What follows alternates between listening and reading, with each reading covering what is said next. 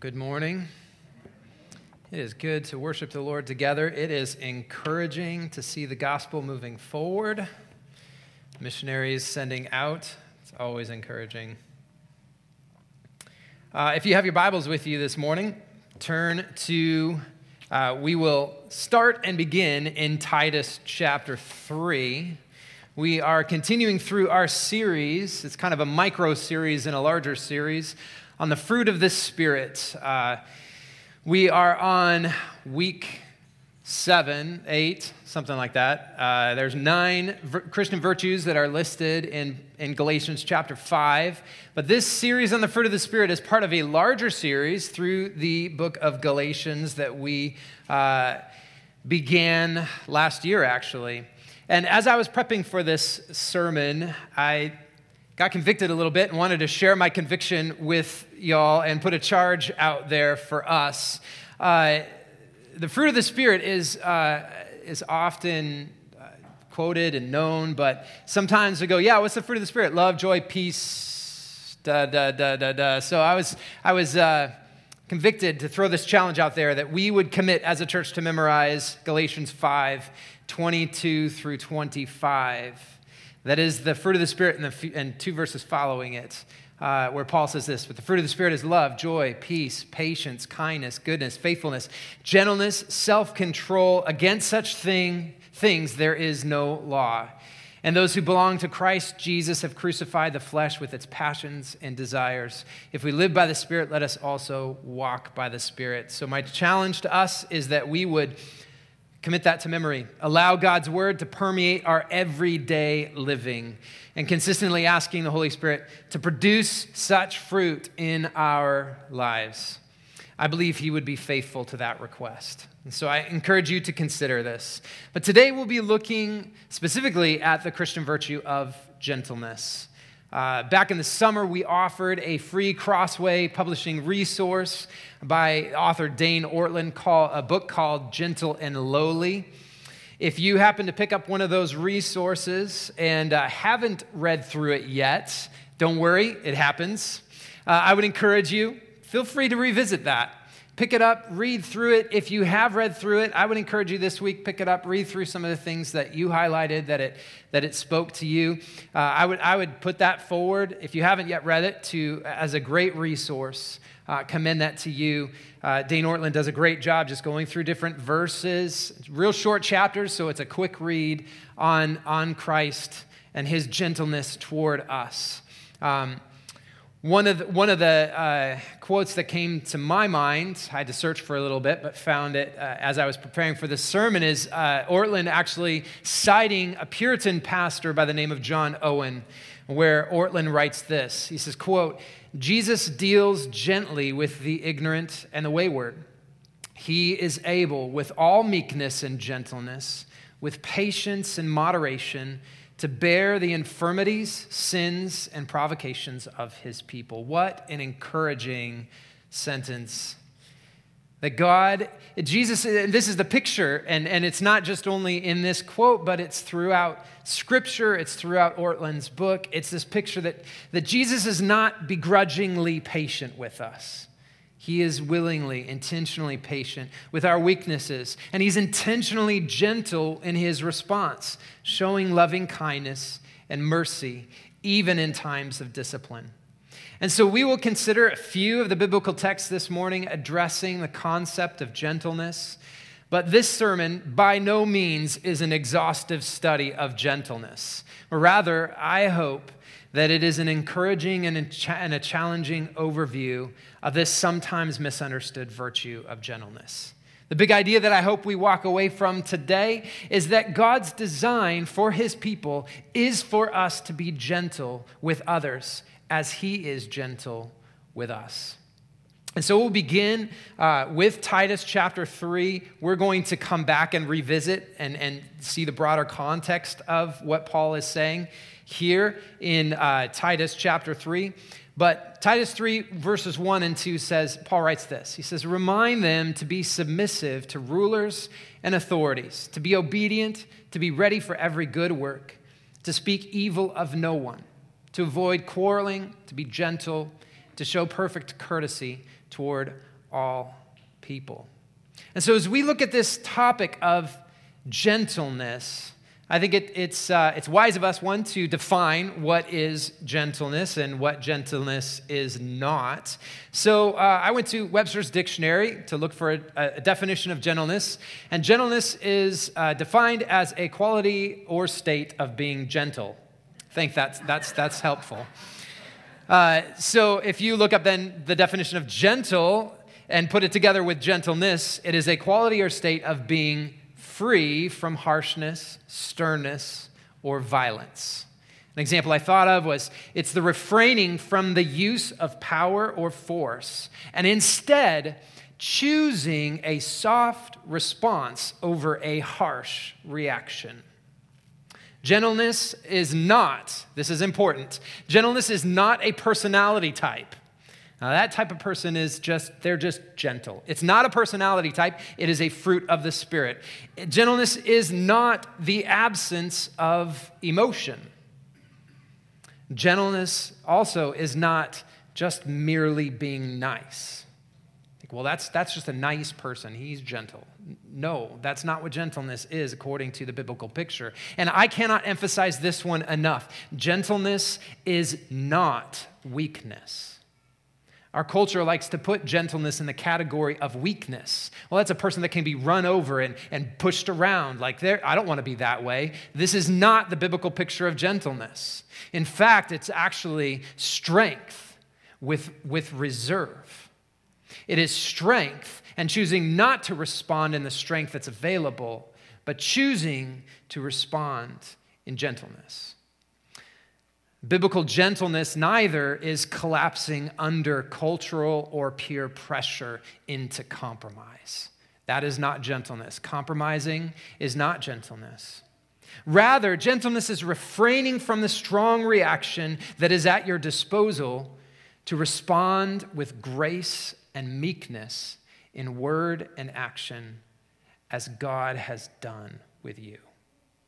This is the biblical picture that we see of gentleness. It is not what we see when we look at the world around us. In fact, we live in a world where aggression, sometimes disguised as assertiveness, drive, ambition, but make no mistake, aggression is celebrated oftentimes and oftentimes rewarded in our culture. But what we see in Scripture as relating to the church, to Christian conduct, and to matters of the gospel, such behavior ought not mark Christ followers. Jesus, God represents himself as dealing gently with his people. And he calls us, and in fact, we'll look at three commands in Scripture for us for gentleness to mark the life of those who follow God. So, Again, this is not going to be an exhaustive study of all of the texts that deal with God's gentleness towards us. In fact, we're just going to, we're just going to look at a, a few. But the, the, the the topic of gentleness is threaded all throughout Scripture in the way that God deals with his people. Even when he's disciplining, disciplining his people, there is a thread of mercy and gentleness that's, that's throughout as you read through, particularly through the minor prophets. And uh, that is the example that first came to my mind because on our morning men's Bible study um, that meets on Wednesday mornings, uh, we're going through the minor prophets together. And uh, we are going through Hosea right now. And so the first thing that came to my mind when I thought of God's gentleness was the picture of Hosea. Hosea was a prophet called by God to marry a prostitute and remain faithful to her to personify God's faithfulness to idolatrous Israel. In chapter 11, God calls Hosea to seek out Gomer, his, his wayward wife, who, after he has already redeemed her from prostitution, married her, gave her a home, love, a family, she turned her back on Hosea and returned to a life of prostitution. And so in chapter 11, God, God calls Hosea to pursue her, to find her. And, and, and, and the, the beautiful picture of God's gentleness that Hosea is painfully portraying for Israel to see is though Hosea had the power, according to the law, to enact judgment because of Gomer's actions on his adulterous wife, in a demonstration of gentle mercy, Hosea seeks to restore her at great cost to himself.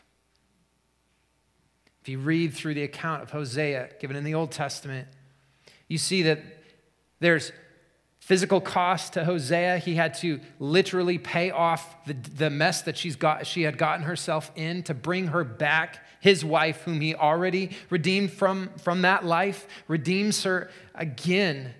There's emotional cost and relational cost to this, uh, but he intentionally sought her out to redeem her. Hosea personified God's declaration Instead of a harsh, righteous judgment for generations of betraying the covenant and rejecting God's design, God explicitly says in Hosea chapter 2, verses 14 and 15, that he would woo Israel with words of tenderness rather than harsh words of judgment, which they rightly deserved for their continual rebellion against God and rejection of God's way, his design, his blessing. But Hosea chapter 2 gives this beautiful picture. Hosea the prophet says that God will woo Israel, he will speak tenderly to Israel. And the purpose is to bring them back into right relationship with God. In gentleness, God deals with the sins of his people by calling them to return to him. If you read through the Old Testament, you know Israel continued in their rebellion. They rejected God's pursuit, continued in their rebellion, and consequentially, they faced God's righteous discipline. Yet, even his discipline was for the purpose of bringing the wayward back, which we see most gloriously represented and demonstrated at the cross. Where we stand in the story of redemption, we know that God went through great lengths to redeem a rebellious people. We see that beautifully displayed at the cross of Christ. But Hosea personified this gentle mercy triumphing over deserved judgment. And Hosea just points forward to a greater work of mercy that God would do through Christ on the cross. Now, I would encourage you to read through the entire account of Hosea because there are, are many different uh, points at which God's gentleness is on display. One in particular that we're going to look at this morning is found in Hosea chapter 11, verses 3 and 4. That says this It says, Yet it was I, this is God speaking through the prophet Hosea, and he gives two pictures of, of his gentleness that we will look at. Uh, he says, Yet it was I who taught Ephraim to walk. I took them up in, in, by their arms, but they did not know that I healed them. I led them with cords of kindness, with the bands of love, and I became to them as one who eases the yoke on their jaws, and I bent down to them and fed them. So we see two pictures in these short verses, two verses here, that, that are used uh, to, to put God's gentleness on display, the extent that He would go to, to demonstrate his mercy. The first one is that of a father toward a toddler, a young child. In that first verse, it says, Yet, God says, Yet it was I who taught Ephraim to walk. I took them up by my arms. There's this gentleness in the strength as God says, I am the one who picked, just like a father who picks up his toddling child and carries them in the strength of his arms. I was that way toward Israel toward my people. And he said, and they didn't know that it was I that healed them. So, that first picture that, that is given there is that of a father in, endearingly and caring uh, for, for his young child. The second picture that's given in that verse is that of a farmer. Uh, with oxen, removing the heavy yoke from, from plowing over the, over the oxen and gently leading them. God says, I led them with cords of kindness, with bands of love.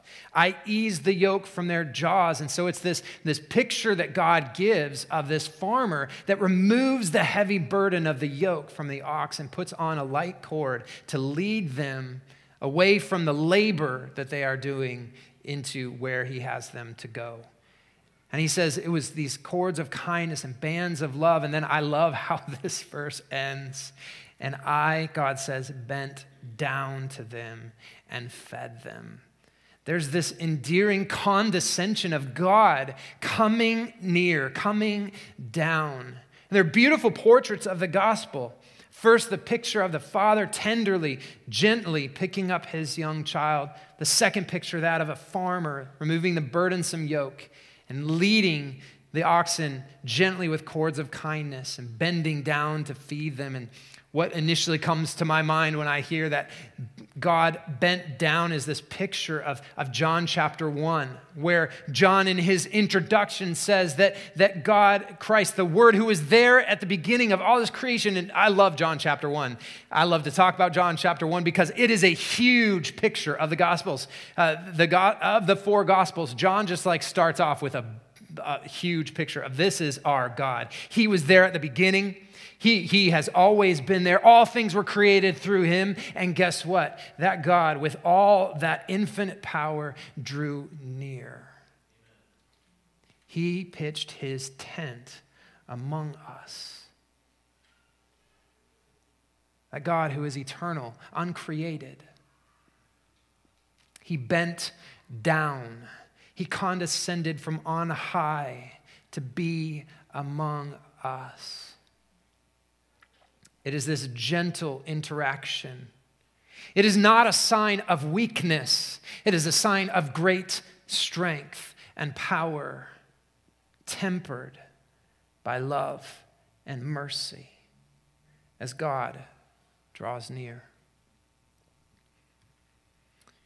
The New Testament is full of examples of God's gentleness toward us as well. Jesus declared, both declared and demonstrated God's gentleness.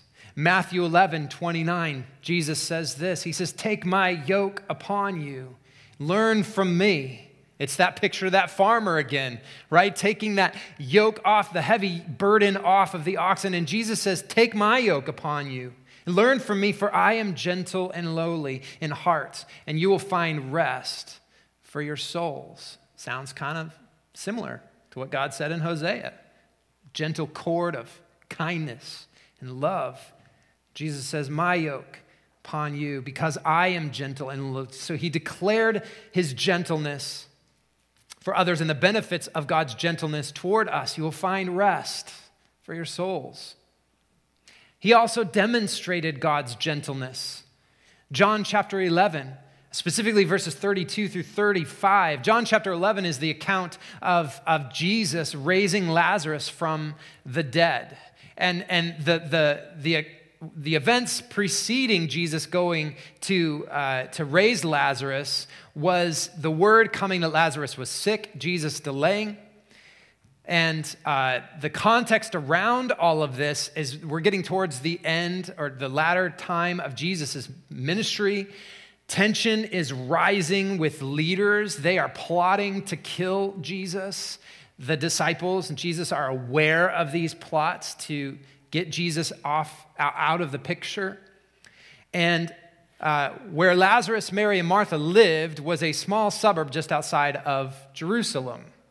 And so, if you read through John chapter 11, you'll see that the disciples are like, you, You're not going to go there, Jesus. You know what they want to do with you. The people that are there, they, they want to kill you. And at one point, I love Thomas. Thomas goes, Well, let's, if we're going, let's go to die. Like there was just this, let's do this. And Jesus, even though it was dangerous, goes to his friends, knowing that Lazarus has passed, knowing that this was to put God's power on display Jesus tells his disciples, let's go. And I'm paraphrasing. And John chapter 11, verses 32 through 35, gives the account of Mary and Martha, who are sisters to Lazarus, who had passed away. They're grieving, obviously. They were close friends of Jesus. And so Martha comes and has a conversation with Jesus, and then goes at Jesus' request and gets Mary. And Verses 32 through 35 give an account of Mary's interaction with Jesus. Now, it's easy for us to read texts like this and to displace the humanity, but remember, Mary just lost her brother. There's no scriptural account of Mary's parents, the fact that the three siblings were living together. It's possible that, that Mary's brother Lazarus was their provider, was providing and protecting them. And so there's a lot of uncertainty for Mary and Martha in this time and culture looking forward. What is going to happen to us? Not only are they grieving the loss of someone whom they dearly loved, their future is very uncertain. And so Mary comes to Jesus in this conversation in verse 32. It says this Now, when Mary came to where Jesus was and saw him, she fell at his feet, saying to him, Lord, if you had been here, my brother would not have died. When Jesus saw her weeping, and the Jews who had come with her also weeping, he was deeply moved in his spirit and greatly troubled. And he said, where have you laid him? And they said to him, Lord, come and see. In the shortest verse in all of the Bible, Jesus wept. I think what I love about this account, Jesus knew what was coming down. He knew what, what the events were going to. He knew that Lazarus was not going to stay in that grave. He knew. He told his disciples before they even started the to travel. Two, to uh, Lazarus, where Lazarus was. He knew that God's power was going to be on display. But what did Jesus do? In gentleness, he bent down and entered into the suffering of his people. And he wept with Mary, knowing fully that Lazarus was only going to remain in the grave for a few short minutes and that he would be alive and well to the glory of God. Jesus did not rebuke her. Jesus did not say, Mary, I have many things that I am doing. No, Jesus bent down and wept with her in a gentle response and again, just emphasizing as Jesus not only declares his gentleness, God's gentleness toward his people, he also demonstrates gentleness toward people. It is to reinforce that God's design for his people is for us to be gentle with others as he is gentle with us. Not only are there examples, and these are just a, a snapshot scratch and sniff version, if you will, of the examples of God's gentleness toward us. There are also gentleness imperatives in Scripture where we are commanded as followers of Jesus to, to be gentle toward others. We're going to look at just three uh, this morning. And the first one's found in Ephesians chapter 4, verses 1 through 3, where Paul is writing to the church in Ephesus. And Paul writes this He says, I, therefore, a prisoner for the Lord, urge you to walk in a manner worthy of the calling to which you have been called, with all humility and gentleness, with patience, bearing with one another in love, eager to maintain the unity of the Spirit in the bond of peace. So, the end of chapter three here in Ephesians, Paul declares the beauty of the gospel at work in the lives of believers.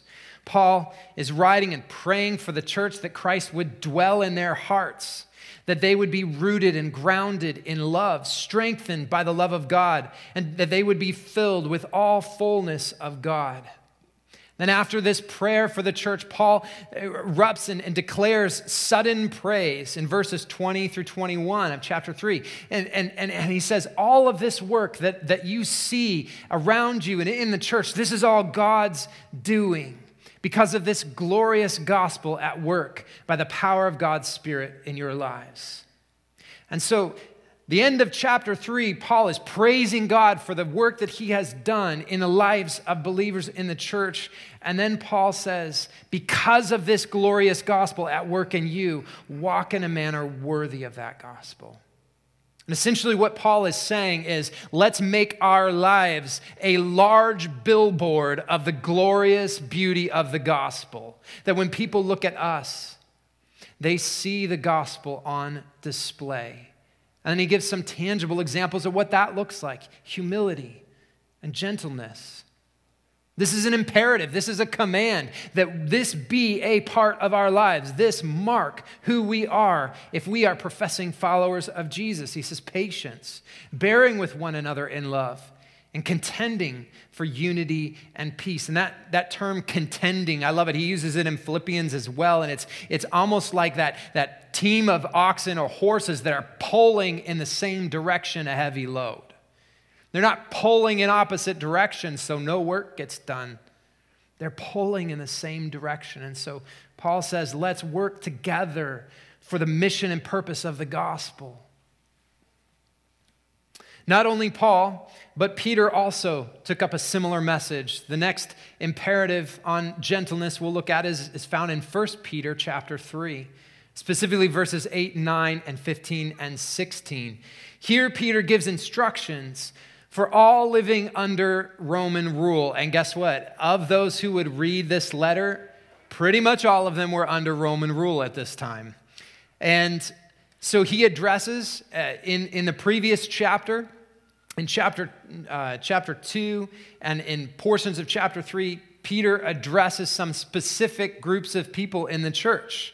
Uh, he says he addresses slaves and indentured servants. Now, keep in mind, at this time in history, in the Roman world, one out of every three people were indentured servants or slaves. So, this is a large group of people in the Roman world. He addresses uh, wives and husbands. And if he hasn't hit anybody else, by the time we, we get to chapter three, he addresses everyone else and says, Now, there were some specific commands for categories of people in the church. Now, these commands are for us all. And so we pick up reading in verse 8 and 9, where Peter writes this. He says, Finally, all of you have unity of mind, sympathy, brotherly love, a tender heart, and a humble mind. Do not repay evil for evil or reviling for reviling, but on the contrary, bless. For to this you were called, that you may obtain a blessing. But in your hearts, honor Christ the Lord as holy, always being prepared to make a defense to anyone who asks you for a reason for the hope that is in you, yet do it with gentleness and respect having a good conscience, so that when you are slandered, those who revile your good behavior in Christ may be put to shame.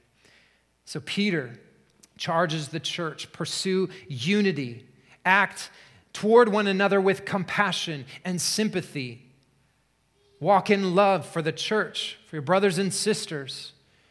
Deal tenderly toward one another in humility. Bless others. Be prepared to declare why you are acting in, in ways so contrary to society. So, as Peter, similarly to Paul, lists out these fruits that will be produced from the gospel at work in our lives, he says two things are going to happen, not may happen. Two things are going to happen.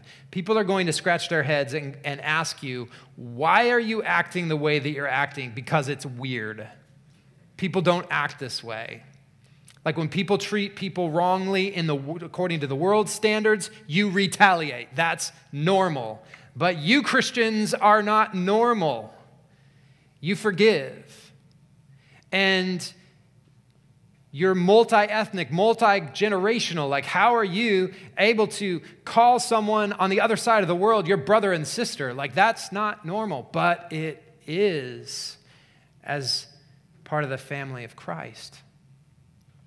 And so Peter says, expect two things. One, people are going to scratch their heads. They're going to ask you why. Be prepared. And again, it's getting back to what Paul asserted earlier. Our lives should be a large billboard saying, This is the gospel on display in a broken, fallen sinner like me. This is the beauty of the gospel. Peter says they will scratch their heads and they will ask, so be prepared. But give your defense for the hope that you have. Give it with all gentleness and humility and respect, rather. The second thing he says to expect expect that there will be those that do not like you for it.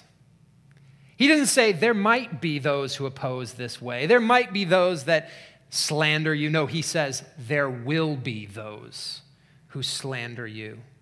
When you are slandered, like expect it, because the world goes, that's not the way I want to do it. I want to live according to my flesh. And that means I, if I want to chew somebody out, I will. But you don't. And I don't like that. So I don't like you, right? Like this is the this is the natural fleshly progression. Peter says, don't be surprised when the world hates you because you are acting like Christ. Because by the way, the world hated Christ.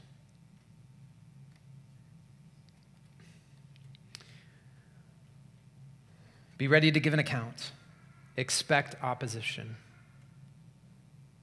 Don't use the opposition as an excuse to react as the world does, but rather glorify God and declare the gospel. And so finally, we return to the text we began with, Titus chapter 3. We're going to look at that. I started the, the sermon off with just a, a couple of the verses. We're going to look in a little more context on this. Um, so, Titus chapter 3, verses 1 through 7, and Paul is writing to, uh, this is part of Paul's pastoral epistles, his letters to pastors. Timothy has two, and then Titus. And so this is a, a letter to a pastor who's shepherding a church, working with uh, fellow elders and pastors. And, and, and this is Paul's charge to Titus. And he says, remind them to be submissive to rulers and authorities. Again, just to earmark, they're, they're under Roman rule. And the emperor at this time was Nero. If you know your world history, not a good dude. So he reminds them to be submissive, to be obedient, to be ready for every good work, to speak evil of no one, to avoid quarreling, to be gentle, to show perfect courtesy toward all people. Thanks, Paul. This is, that's, that's an easy list of check checks to, to, to check boxes to mark off. And he goes, Next, he says, For we ourselves, we were once foolish, disobedient, led astray, slaves to various passions and pleasures, passing our days in malice and envy, hated by others and hating one another. But when the goodness and loving kindness of God our Savior appeared, he saved us not because of works done by us in righteousness, but according to his own mercy, by the washing of regeneration and renewal of the Holy Spirit, whom he poured out on us richly through Jesus Christ our Savior, so that being justified by his grace, we might become heirs according to the hope of eternal life. Paul gives gospel focus for pastors to encourage God's people with a picture of what obedient living looks like through Christian virtue. We read the first portion of Paul's letter here, and it's easy to go, yeah, right. How could anyone always respond this way? Which is exactly why Paul reminds us of what we were like before Christ. Remember what we were like before Christ?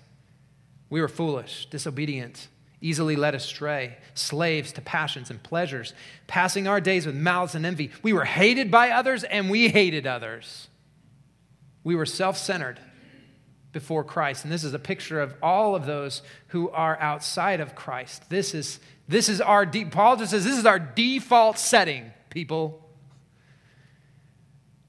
But he doesn't end there. So when we look at this list of the things that should be outflowing from our lives, and are tempted to be discouraged because it's not to the level that we would hope it is, he says, do two things. Remember how you were before the gospel, and then remember the gospel. If we could just get those two things out of anything that is said from every time there's a preacher in this pulpit, if we would just remember what we were like before the gospel and remember the gospel, what Jesus has done for us. If we could grab onto those two things, I do believe our lives would look different.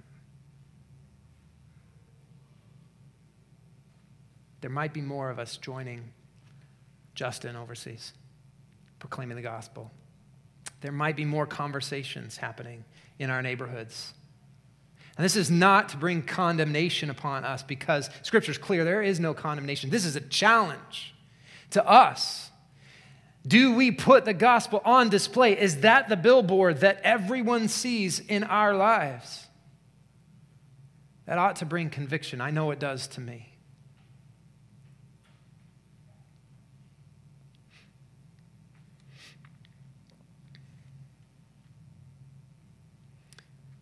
Paul gives gospel focus for pastors to encourage God's people with a picture of what obedient living looks like through Christian virtue. But he also says, don't forget that we are first citizens of an eternal kingdom, that our citizenship was bought by the precious blood of Christ, that you have been redeemed. For those who are in Christ, that way that you were before the gospel changed you, you're not that way anymore. Maybe you were predisposed to be harsh with people, to respond or to react in, in, with an emotional harshness. Brothers and sisters, you are not, if you are in Christ, you are not that way anymore. God calls us to be gentle with one another, not harsh in our response. We keep a gospel focus, and we also keep our focus on that which is of an eternal nature. We remember that we are not citizens of a kingdom that has an expiration date, which is every worldly kingdom, but we are part, we are citizens of a kingdom that has no end, a king whose rule will never be overthrown. We are citizens, if those, if you are in Christ, we are citizens of heaven. And we need to keep a, a perspective of eternal things. And I do believe this has been challenged over the past two years in the church. and we have not done well in this challenge. Times we've done well, at times we have not done well in focusing on temporal things and elevating those things above eternal things. And I think what Paul is getting at here, because they had their temporal challenges as well under Roman rule. Remember, Nero wanted to kill them, martyr them, end Christianity. They had their challenges. Paul says the hope that we have, let's get back to Peter's charge too. That hope that we have is that we are a part of an eternal kingdom as a work of the gospel in our lives. So be ready for the work that demonstrates the gospel at work in your life. Speak evil of no one, avoid quarreling. Paul says here be gentle, be kind, be courteous to all. Remember how you were before the gospel changed you, and remember the gospel. So, as we conclude here, I think Paul uses the picture of fruit. And so we need to ask how, how can we cultivate gentleness? If fruit grows in our lives, are there things that we can do that can, that can help growth or hinder growth in our own lives? I would say yes, there are. How do we cultivate gentleness? We look to the perfect example, the only example that we have of perfect gentleness. We look to Christ. We don't look to modify our behavior, to just do better, to determine that I'm going to be this way. No, we set our focus not on ourselves, but on Jesus. And how do we do that? He's given us His Word. It's in our own language. We can read it, we can study it, we can memorize it, we can allow it to shape us and change us. And so may we be people of God's word as we look to Christ, the perfect example of gentleness. And I would say also look to the imperfect examples that God has given us as well. Look to the saints before you and around you. God has not given Christianity to be, to be pursued in isolation, it's to be pursued in community. And so we challenge and spur and encourage one another on. Read the writings of saints like John Owen and Dane Ortlund, Charles Spurgeon, R.C. Sproul, J.I. Packer, John Frame, Martyn Lloyd-Jones, and John Calvin. There's many, many more that we can read. And if you're not a reader, they've got this cool thing called audiobooks that works really well in your car, and you can listen. And, and, and if you're a really slow reader like me, you can just tackle one or two a year. It's not, it's, it's not a sprint, it's about being influenced by those who are pursuing Christ as a secondary influence, as a primary influence, being influenced by Jesus, who has demonstrated and declared perfect gentleness toward us. And then finally, Paul, Paul would say, obedience. Walk in a manner worthy of the gospel. And I love that he uses the analogy of walking. He didn't say, sprint. He didn't say, join a track and field team. He didn't say, you know, climb a mountain. He said, walk. One step after the other at the pace that God is leading you. Some may walk faster, some may walk slower, and that's okay. Paul would say, walk in a manner worthy of the gospel because it is God's design for his people that we would be gentle with one another. Our responses would be gentle as he is gentle with us. Brothers and sisters, may we grow in our Christ likeness. May we resist the temptation to react harshly and instead choose to respond with grace, following the biblical picture of gentleness. Amen. Let's pray.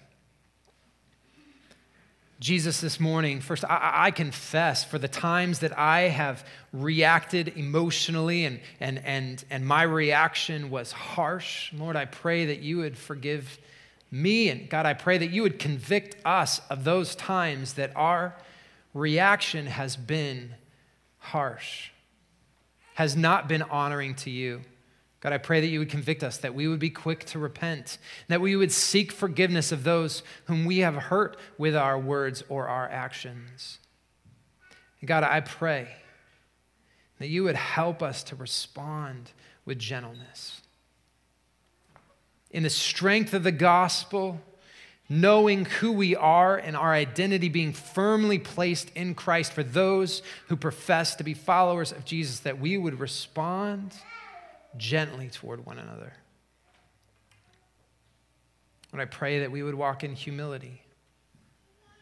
I pray with Paul's assertion in Philippians 3 that, that we, we would place others' needs above our own. We would serve one another. Not for anything that we can gain from it or but God, that we would do it because our eyes are set firmly on Christ. And we see the gentle way you deal with us, the gentle way, God, you deal with your people, and that we desire to be like you. God, I pray that you would grow a burning desire in us for your word, a greater love for your people. And God, would you grow a desire in us to produce the fruit of your spirit, to be like you? That we would know you,